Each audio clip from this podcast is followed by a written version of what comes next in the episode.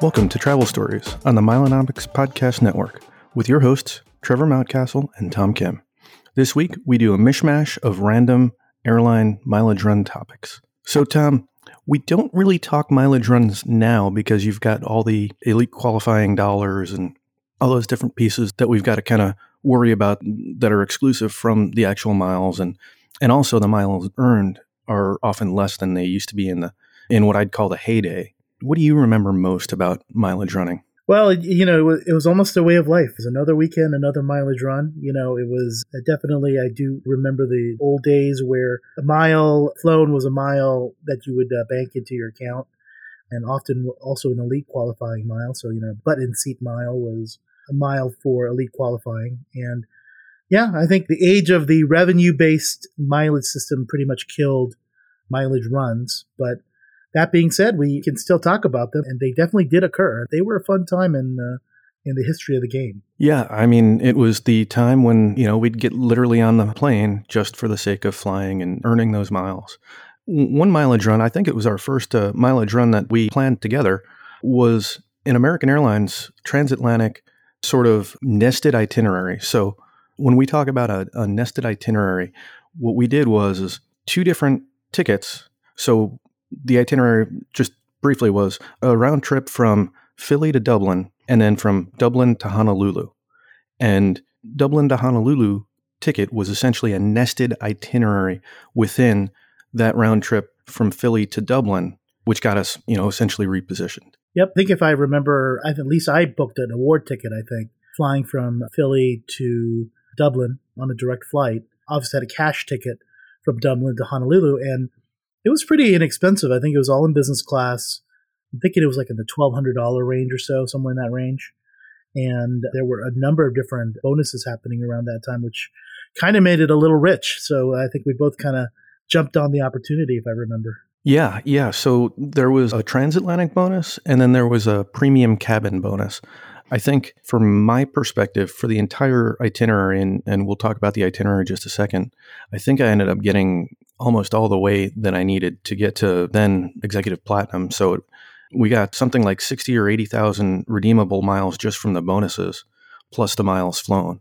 And that itinerary, if I recall correctly, you and I did a little bit different. So you did. wasn't planned that way. I think it turned out that way. Well, actually, no, it was planned that way, right? So I wanted to try to eke out an extra segment. Oh, that's true. That's true. So I had scheduled for myself. So we both did Philly, Dublin back but you went and did Dublin right back to Philly, and I was going to go Dublin to London. I would have met you in Dallas. Then we'd hit Honolulu, and then I think it was back via Chicago, and then was it Chicago, Philly, Dublin, then back to Philly?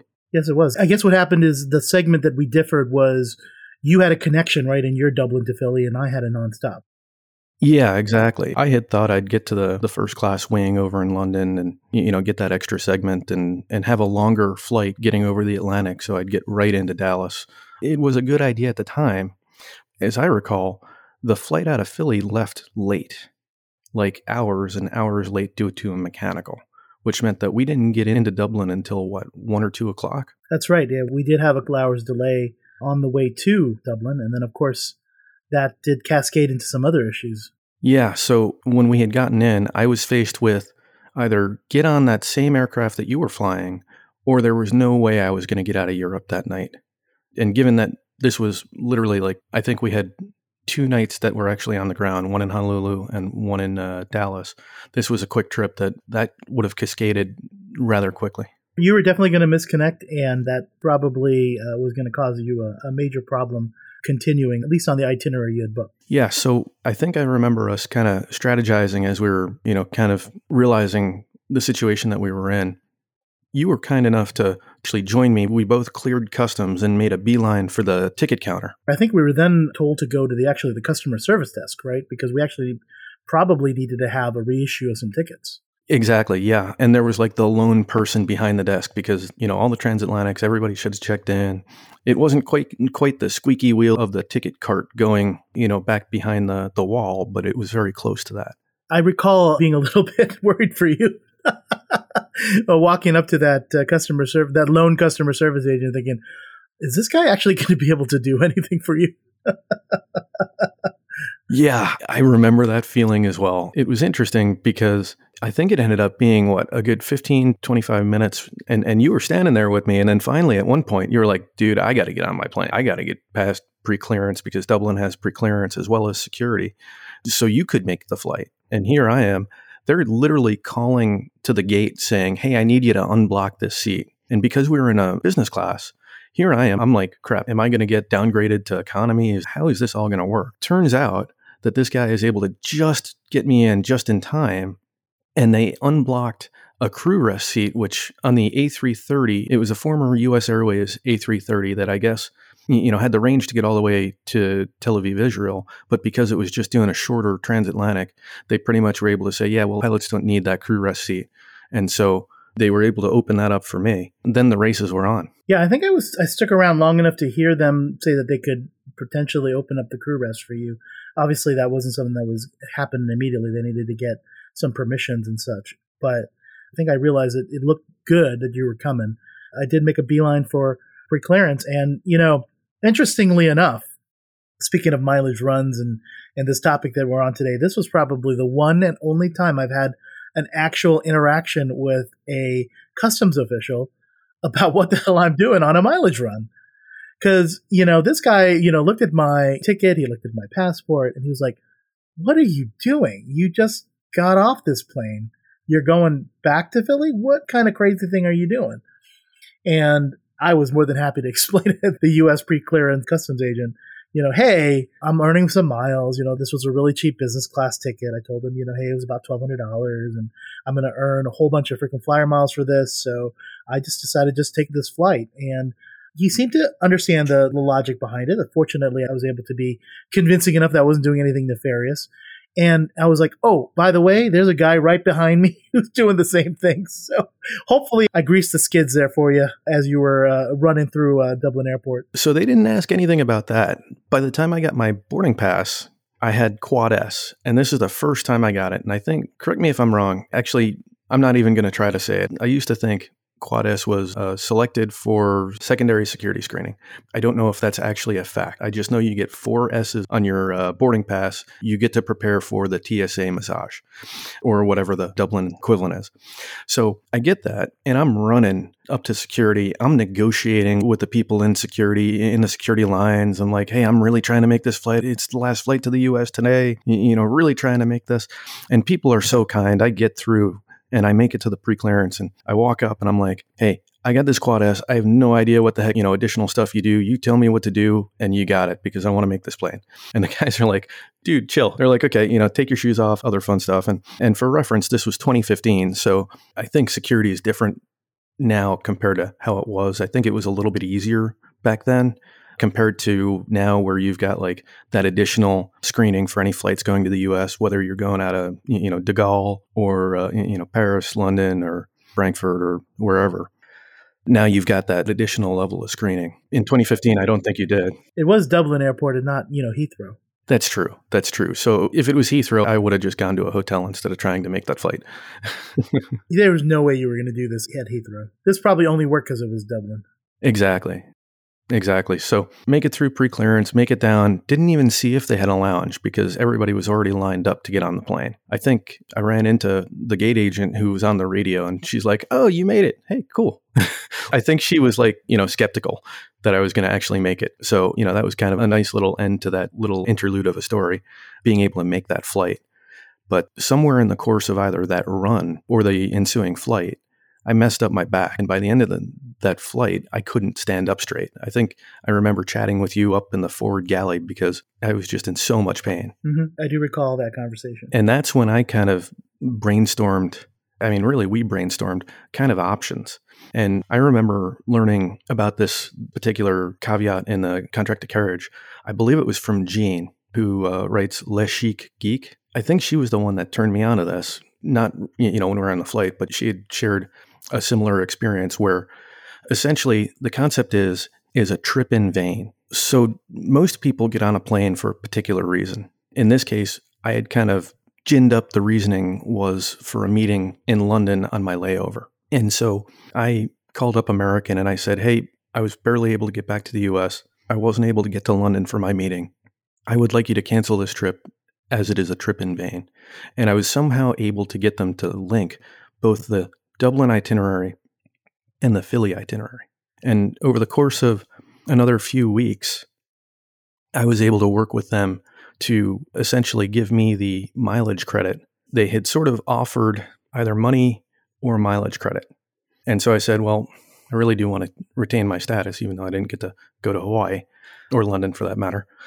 So they were able to give me all the bonuses and all of that mileage credit that ended up being elite qualifying miles as well as redeemable. So while you were going to Honolulu and earning your miles, I was resting with uh, an ice pack on the couch. You did it the easy way. And, you know, I, I, would point out that, you know, specifically with Trip in Vain, you know, when you usually you're only able to invoke this if there has been an, you know, what is it, irregular operation, right? Like, so if you've had a delay or something that does in fact, you know, significantly or at least somewhat impact your itinerary, you are in fact entitled to the miles that you would have originally flown on that itinerary. That is part of uh, this particular condition in the contract of carriage. Exactly. It's something that I actually haven't used again. It's one of those things that I think is important for those of us, you know, in the community, anybody that's getting on a plane to realize that there is that rule, you know, that trip in vain option. It's pretty esoteric. I mean, it's interesting. You happen to be in these one of these weird situations where, you know, invoking that trip in vain actually made a, a, quite a bit of sense. I'm trying to recall. I may have had one other time where I possibly could have done it, but it's a very, very infrequent situation where this would be to your advantage. I would say, dare I say, nowadays, you know, with mileage runs being kind of not even something that most people do, I'd say this is probably even rarer because it's really those mileage runs where it kind of made sense to invoke this because you know if you happen to have you know a mileage run where you were just flying for the miles anyway you know and they were just going to give you the miles and you probably even possibly get a refund too i mean why not right? The use cases are fairly minimal and maybe this is just that kind of esoteric you know trivia that helps you on trivia night or if you ever get on jeopardy but i still think it's an interesting story and i think it's a kind of a helpful thing to know in the outside chance that you end up in one of these, you know, hopefully it's a one in a million type thing because you know obviously you're getting on a plane for a particular reason you want to be able to do what you're getting on the plane for. But with this particular promotion it was just too attractive not to try that especially given the fact i was going to be in a significant amount of pain for that entire trip. You know when you kind of made that fateful decision to not join me all the way to hawaii i was like ah I'm kind of upset a little bit about that, but I was like, you know what? I didn't think I was in a bad position because, you know, I did want to actually uh, get all those miles. And I, I was kind of questioning what you'd end up actually getting, not realizing that I think you made out much better than myself in terms of what your final earnings number was for this trip. Yeah. So I think the way they gauged one of the promotions, premium and uh, the first in business class, was based on the distance of flight. And so I think that I might have gotten more miles because of that London to Dallas flight. When I made that decision, I realized that I was putting a whole lot of faith in American, and I'm not sure that they deserve that much faith nowadays. But back then, it actually worked out, and I was a little bit surprised myself. Given the amount of money that those tickets cost and the amount of planning that went into it, and the fact that we were doing this one in, in July, so there wasn't a ton of time for me to kind of make up for all that mileage, that, you know, with additional flying. If it didn't come through, it was a pretty big gamble. I think that also speaks to some differences. I mean, back in 2015, you know, this is still mostly run by Americans management, and it's probably before a lot of the, the U.S. Airways folks really found their way into the kind of the operations and the customer service of the the newly merged American Air and U.S. Airways airlines. And I do remember this kind of being part of the golden age of AA, you know, where I, up until I think about 2014, had not even been an AA flyer almost at all. You know, I, I think I had a relatively bad AA experience during my first flight back in college, and I was like on an MD-80, thinking, "Oh wow, this thing is not really all that nice," and you know, I, I'm not that big a fan of American, so I just never flew them for probably 15 years or so. And it was only after FTU and realizing, wait, hold on a second, there's some some nice things about American. Some of their domestic flying actually was significantly, I think, better at the time than you know what I was used to on Northwest and Delta, which was what were kind of my main airlines back in the day. I kind of made the switch. I was very happy during that period. You know, the system wide upgrades, the way you were treated as an executive platinum, the amount of upgrades you'd clear on these mileage runs, it was all very good. I had switched to American, I think, when United went to the premier qualifying dollars. And so I think this was what my second or third year as an executive platinum. And I, I agree with you. I, I had a similar experience. My first job out of college, uh, out of grad school, they flew me out to, I think, Vegas it was back to back MD80s in the back, right between the two engines. And I was like, I have no desire to do this again. The experience back in, you know, the 2013, 2014 range definitely was far superior than all those memories. And, and soon it was not until you had just said your college experience that I sort of remembered why I had avoided American for as long as I had. So, Tom, do you want to just share, since, you know, this is travel stories and not trip in vain stories. Do you want to share the rest of that experience that I kind of missed out on getting back to the States and then onward to, to Honolulu and, and back to Dublin? The most memorable thing, quite honestly, about that whole thing, one, I remember going to the Honolulu Costco, and I think you had asked about Hawaiian shirts. I, I remember sending you some pictures of Hawaiian shirts if you wanted to buy any. And I did load up on some of, you know, the usual Hawaii Costco stuff, you know, I think some macadamia nut Hershey's Kisses and, and some other things but you know, the actually the most interesting thing about this was I completely made a goof. This being an international trip, you know, at the time I was I thought I was being smart because I'd have I had this one wallet that had my passport and all my you know priority pass card and you know my my frequent flyer things and and then I had my you know my normal you know everyday wallet that had my uh, driver's license and you know all my other regular cards, my daily driver stuff. And of course, you know, itinerary ending up in Philly, and I don't live in Philly. I, I live in uh, in Fairfax on the Virginia side near DC. Of course, I had booked a very, very, as per usual, a nice little national rent a car Emerald Aisle reservation. And I walk up and I realize I was so smart with my international wallet that did not have a driver's license in it. so, how was I going to get rent a car and go home from this Philly trip? I remember that being the most memorable thing about actually the rest of the flights. I literally messed up. I did not have a way home. What I ended up doing just last minute was I got on the SEPTA and went downtown to Philly and I grabbed an Amtrak train. I was able to get, I think, not the Northeast Regional, but actually one of the interesting other routes that run between Philly and actually Manassas, which is a little bit closer to Fairfax. And this one had a dining car on it, which I remember being kind of fun. So I was like, oh, I picked that one. And I actually remember having a nice little uh, sit down dinner on Amtrak on the way home. Fortunately, got some of my relatives to pick me up from the Manassas Amtrak station. Somehow that seems like a really fitting way to to end a mileage run. You know, it's you've got planes, trains, and we took an automobile up, so had the trifecta. Did you get any boats in? Uh, I don't think I was on any boats in Hawaii. No, it was a very. Sh- I mean, I think it was just an overnight in Hawaii, if I remember. Unfortunately, most of the equipment, you know, was kind of uninspiring Amer- American domestic uh, first class stuff. So nothing too significant there either. As I recall, that flight that we had from Dallas to Honolulu was the old 767 with that, I think it was a 767 with the angled lay flat seat. That's right. I mean, I think those DFW to Hawaii flights, because they, they fly a wide body to Maui as well. I think those were like the last seats to get upgraded in the entire fleet. Maybe Lima was further behind, but it felt like they took forever to upgrade those. Well, it's funny that they did upgrade them. They didn't really last that long because, you know, they, they upgraded them to those, I think, Thompson Vantage seats. They only kind of stuck around for a little while. Like, I think they knew they were going to retire them soon because they didn't actually even put an in flight entertainment in business, if you remember. They just had uh, iPads. Well, my recollection was is because that that particular aircraft style just couldn't support the full electric needed for the full IFE. Well, for whatever reason, you know, I just remember it being like these don't seem like they're going to last that long. No, it's uh, it's a fair point. I did fly that particular product on a different mileage run from Milan to, to Miami at, at some point. I didn't mind it though. I actually felt like, other than the fact that they take everything from you like you know an hour before you land, anytime they had announcements, it didn't interrupt my tablet watching. it was almost, you know, there were some nice things about that.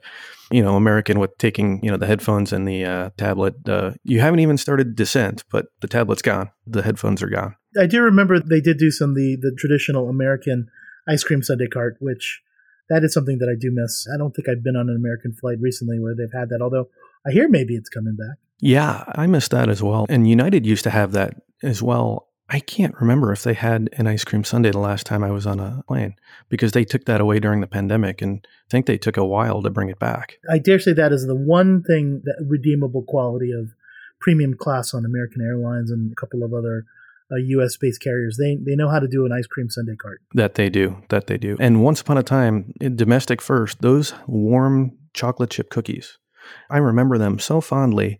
And then they started changing around the recipe and it just why break a good thing? Because you know you need avocados in it or something.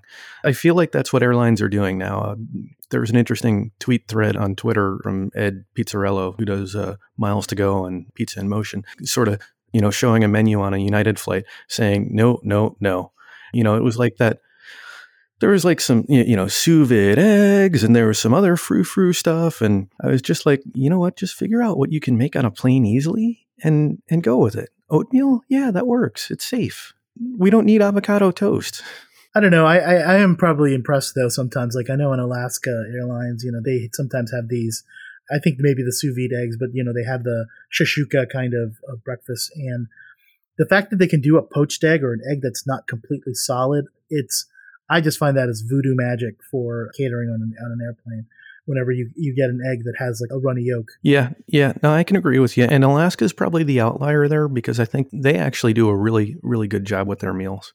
And they do do some of that kind of, you know, risky stuff. The challenge I run into is, is you know, risky stuff, sh- uh, the, the shashuka and stuff, that's all interesting if you can execute it flawlessly you know 100% of the time or a very high percentage and i've had enough of these things and I, am sure many others have where they're not even in the 90% range. Maybe Alaska is. And I think you've done a lot of Alaska flying and mileage running, you know, kind of bringing us back to that topic.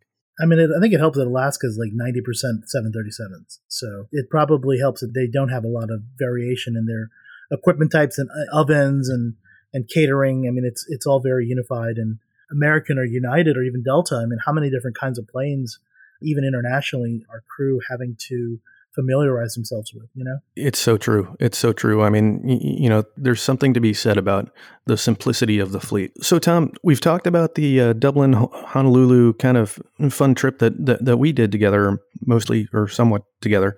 What about one that you've done on your own? I can think of one in particular. It's kind of a weird line. That is the Mexico to Easter Island route, which is Mexico City uh, via Santiago to Isla de Pascua, which is Easter Island, which is a, a, remote island off the coast of Chile in the Pacific Ocean. Very remote, five or six hours uh, from uh, Santiago. A wonderful place to visit because you know it's the all those Easter Island rock heads are. I mean, just Google them on, and you'll see what I'm talking about. You know, the statues that are on Easter Island. They're very distinctive and a very interesting part of the culture and the history there. I missed out on those. I mean, I saw so many of them, and I think you've done like what three or four of those. I was so sorry to miss out on uh, on them because we haven't seen them come back. How was that experience? I mean, you know, you had a couple of short flights, right? Like what? They're both what five or five or seven hours. And sometimes I would connect depending on the fare and what the availability was. Sometimes you'd have a, a connection in Lima as well. I did it once originally, actually, to go to Easter Island. It wasn't really a mileage run. I actually did stay on the island, and I went with a good friend of mine. We were there for nearly a week, and it was my first time on Easter Island. And we did go and visit um, a number of the different national parks there, and and had a wonderful trip. I do suggest it. The only downside is there's not a lot of options for uh, points and miles hotels there but definitely worth a visit. And that and that one was kind of its own little. It was actually my first trip, I think, to Latin America. Believe it or not, I, that was my first time to Santiago, first time to Lima. I went to Machu Picchu. You know, went to Cusco, went to the Sacred Valley, uh, did Tambo del Inca. Had a wonderful time and, and saw a lot and did a lot. A year or two later, you know, the same fare that we saw, you know, that kind of, you know, just around thousand dollar fare for business class on Latam, or actually LAN at the time. I think this was before the merger, actually. Oh, it was um, well before, I think. Yeah, yeah, and it was very, very, you know, tempting because you know that's a fair amount of mileage. They were a one world partner at the time. Again, it was helping me with my executive platinum uh, mileage requirements for the year. And the best way to do them was to do them nested. So I think I did potentially. I think I, if I remember correctly, I, I landed on on Easter Island twice. You know, I did one Mexico to Easter Island round trip, and then I I did another one immediately after. So did two back to back round trips from Mexico City, because obviously you know t- there's some cost to positioning down to Mexico City. And I did think it was kind of ridiculous that I flew down. I was both of these were immediate turns. I was on Easter Island for I think about two hours. I walk, you know, I walk out of the airport and I walk back in. That's it. had a sandwich at the restaurant in the airport, very tiny, and then uh, that's all I did on that trip. That one was notable for another reason, though. On my way back, this happened to coincide with one of the earthquakes in Mexico City.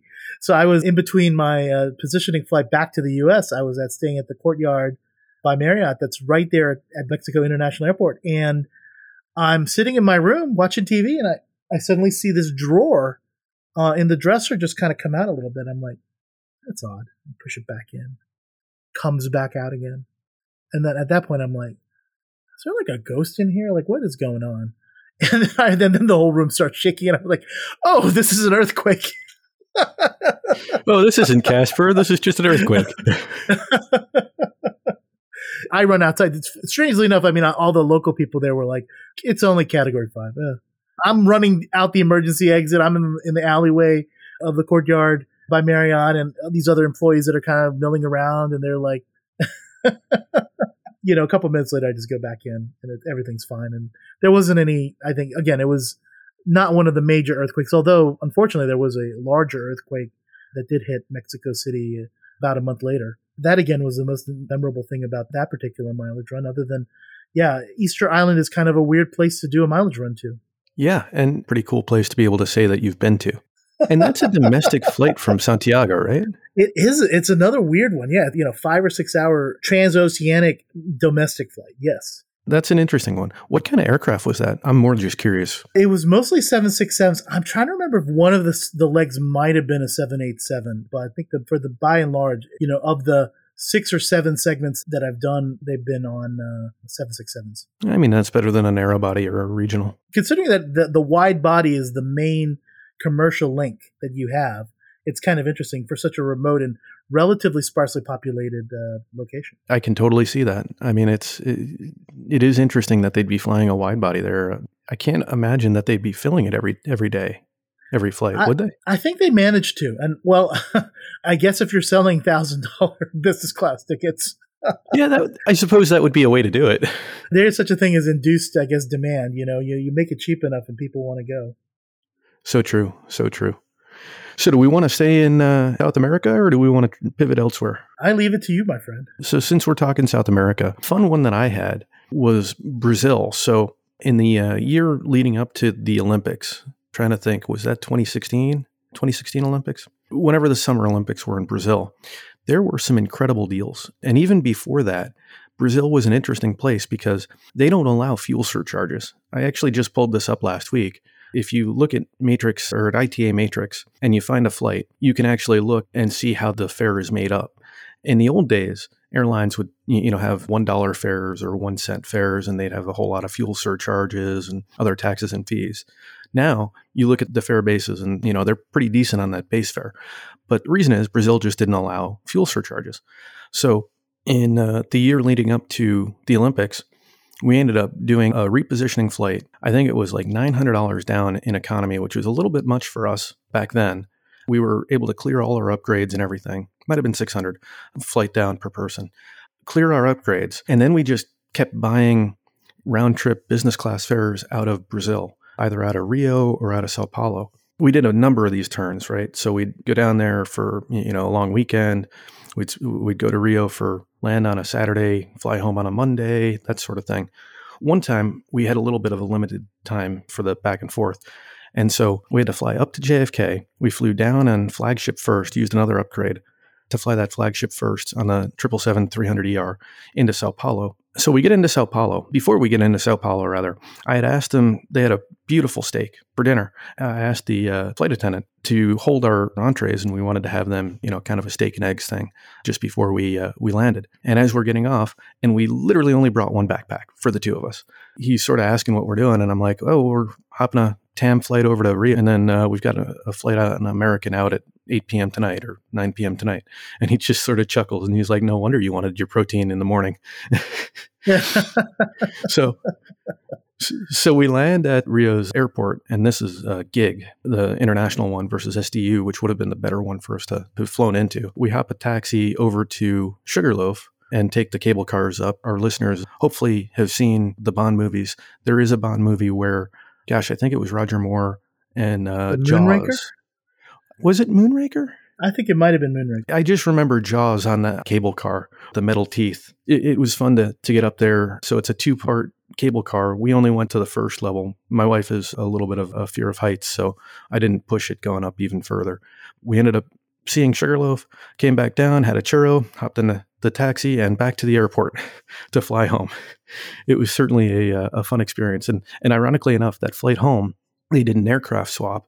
And so they put us in first class. They just didn't provision it for all the first class amenities because it was one of those old triple sevens that hadn't gotten that new kind of. I think that's when they were rolling out that seat that kind of has the, the the front back. Yeah, I think the super diamond seat. I thought that's what they put on the. No, no, they. So some of them have that custom made seat that like if you move and the and the person that's like you know connected to you, they feel it and stuff. It's it's that custom made kind of like it's a bunch of triangle sort of angles if i recall correctly like like you could be sitting in one seat looking backward on the window sort of side of the aisle and you're like literally staring right at somebody on the middle part of the aisle looking forward it's just one of the most awkward seat designs and apparently they're still alive and well because a friend texted me that he was on one two days ago i don't think i've been on a 300 that's been reconfigured the Rio flight back to the States was not a 300. I think it was a 200. So it had that that odd seat. It was either a 200 or a 767. I, I can't remember. I just remember it had that custom made seat that like it delayed so many aircraft deliveries when they first rolled it out. And it's just a horrible seat. I thought they set that aside and, and just went to the what the Super Diamond seat, right? Is it the Super Diamond seat? Because they've got like two different reverse herringbone seats now. They do. I mean, I think a lot of the converted ones, it was, I think the Super Diamond is on, and then the ones that uh, the 300s that started off with flagship first and the kind of the same seats they have on Cathay, those reverse herringbone seats, I think those also continue on for right now. I don't think they're planning on ripping those out just yet. Yeah, I think so. Of course, you know, here we are geeking out on airline seats for uh, for a few minutes. Do you want to pivot to another kind of fun mileage run from the days of old? Sure. I mean, and the, some of them aren't that old. believe it or not, you know, there is still some mileage running to be had, you know, so, you know, Alaska Airlines obviously is one of the last airlines that still does mileage qualification through butt in seat miles rather than just on the revenue side. So I know as a result, I definitely made use of a number of different Alaska state mileage runs, you know, from here in, in DC. I'd fly up to like Sitka, Juneau, Anchorage. I think I flew to Ketchikan.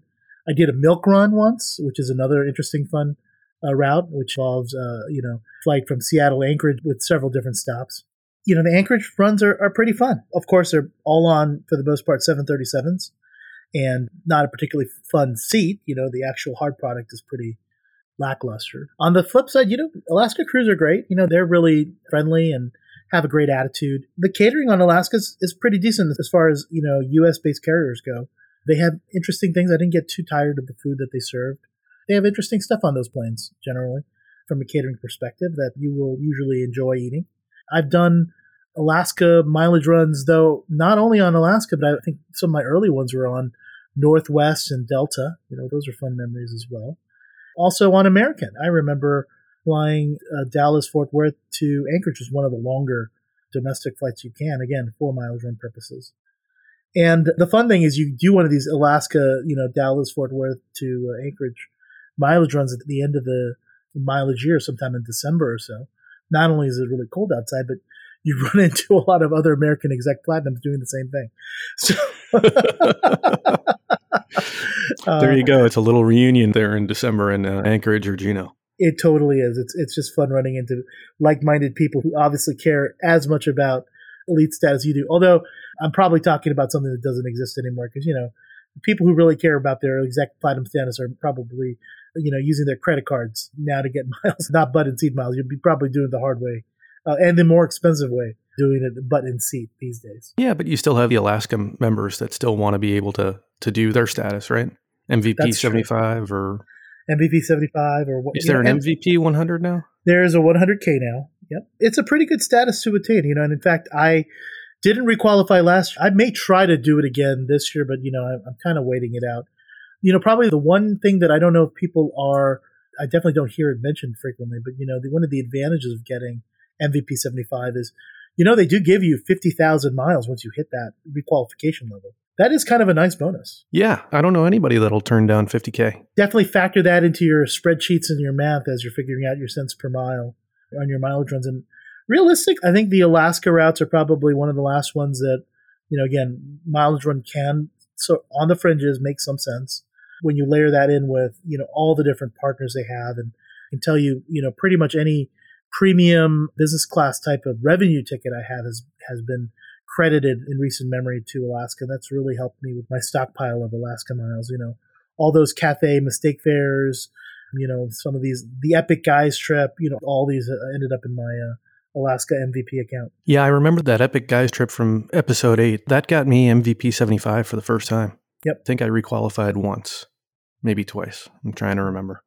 I I was sad to see that go though. But my problem is, is I mean, how could you spend any more, any possibly more time on a 737 other than you know what? If you could fly from maybe Miami to Alaska via like L.A. I I mean, that might get you a little bit more time in a 737 and still fly domestic. Well, how about Miami straight to Seattle? For some reason, I figured that that Miami to LA and then LA up to Anchorage or LA to Seattle, then Anchorage would get you a little bit longer because you're kind of going through three out of the four corners of the country. But maybe maybe the flight to Hawaii is comparable. I, I can't remember how how long that flight to Anchorage is. Is it like three four hours from Seattle? Uh, it's about four or five, I think, actually, if I'm not mistaken. Okay, Uh, three, yeah. So three, I I, think mean, three is a little is a little short. I think it might be three up to like Juneau, which is a little bit closer. Anchor's a little further. so effectively, you can stay on a 737, either go to Paradise or the Arctic uh, tundra in a 737 for almost similar uh, durations on a narrow body. You know, they even have the uh, you know the Anchorage to Honolulu, you know, flights as well. That's another interesting line. I've never done it myself, but I feel like that's a really popular one, though. I feel like I've looked at that airfare and have been like surprised. I think my one of the things that's really driving me away from Alaska though is just their airfare have been very uncompetitive, and I think they're definitely filling up those 737s without having to be super uh, competitive on price. So a lot of these kind of you know three four hundred dollar you know mileage run worthy Alaska round trip fares in economy. I'm not seeing them as much, although I'm, I'm not really seeking them out either. Yeah, I mean, the old days, you used to fly to Las Vegas via Portland or, or Seattle. And I think now you're flying nonstop or direct, right? That's right. Well, you know, and at those prices, you know, when it was under three hundred dollars, you could stick a connection in there, and I have no problem whatsoever. I would enjoy it even if I didn't get upgraded. But you know, if the five, six, seven hundred dollar price point, it's hard to do mileage running. Yeah, and I think we talk about that all almost every week. Is, is you, you know prices right now are not terribly; they're just not attractive. I mean, We're a y- broken y- you know, we are. I'm I'm looking at trying to get out to Reno, and, and we'll talk about that the next episode. And uh, just the airfares are just crazy. I'm like, we say it among ourselves and, and others. You know, this is when you use your miles. But in my head, I've just got this mental bridge that I've got to jump over, or this mental chasm, I'll say, to actually use miles for a domestic flight. And we're not just talking about like, you know, 12 or, or, or 16,000 miles. We're talking about like 20 or 30,000 miles each way because even the mileage cost is pretty high. I have that same mental gulf, you know, to go over in order to be able to spend thirty or forty thousand miles on a one way domestic flight in co- economy. That's really tough. It- It'll continue to happen, I'm sure, but we just have to keep being, you know, a little bit more innovative here and there. Even you talk with the, you know, Southwest, we have the companion pass. The companion pass barely makes it palatable. And and it makes it palatable because we're getting really three people traveling for the cost of one. I was just going to say, you know, definitely the golden age of mileage runs seems to be behind us. But so, you know, people keep your eyes out. You know, there's still those interesting examples that are all kind of on the fringe. And I would say where the action is these days is buying, you know, revenue tickets on, in business classes where, you know, the cents per mile is, is a little bit more advantageous. I mean, you can still find some pretty, I think, uh, what do you call it, uh, reasonable fares in the, in the one to two thousand dollar range in business class that will actually end up earning pretty good stack of redeemable miles. basically rebating you for that flight. Now, mind you, it's probably never going to be the situation where you're going to get more miles back than the value of that ticket, but you know what? It's still probably a pretty high percentage you can get back, especially with some of the fare multipliers with certain classes of service. Yeah, I think now for us, we're much more vacation run focused. If we're going to do something and pay for it, we're generally looking to spend a night or a couple of nights. We did that sort of as a partial. Uh, we did Cairo, a couple of Cairo fares, good number of them, in fact, back when you could get them for like $1,100 on Qatar. So we'd fly Cairo, Doha, back to the US, credit all that to American. That's how you kind of circumvented the the elite qualifying dollar requirement in the first few years of their move to you know that revenue requirement. I've been monitoring that, and Cairo is usually a good fares. You usually see either Qatar or Turkish or British Airways. Lately, it's been Turkish or British Airways because everything Qatar is just far too expensive. I don't know what happened, but ever since the the World Cup, it's been atrocious in my opinion. But probably about three months ago, I was seeing twelve hundred dollar fares on British Airways Cairo via London to the Washington D.C. area, either Dulles or even BWI or Philly. And you know, then I saw probably about two months ago it went up to fifteen hundred dollars. Last time I looked, it's two thousand dollars. And if you do like one of those matrix or ITA matrix uh, searches, you can literally see it's two thousand dollars for like almost the entire schedule, which is great because you know if it ever goes back down, it'd be great to have that much flexibility. But like when it was twelve hundred, it was twelve hundred almost every day. You know, British Airways is definitely one of those partners with some really good earn rates for premium cabins on Alaska Airlines.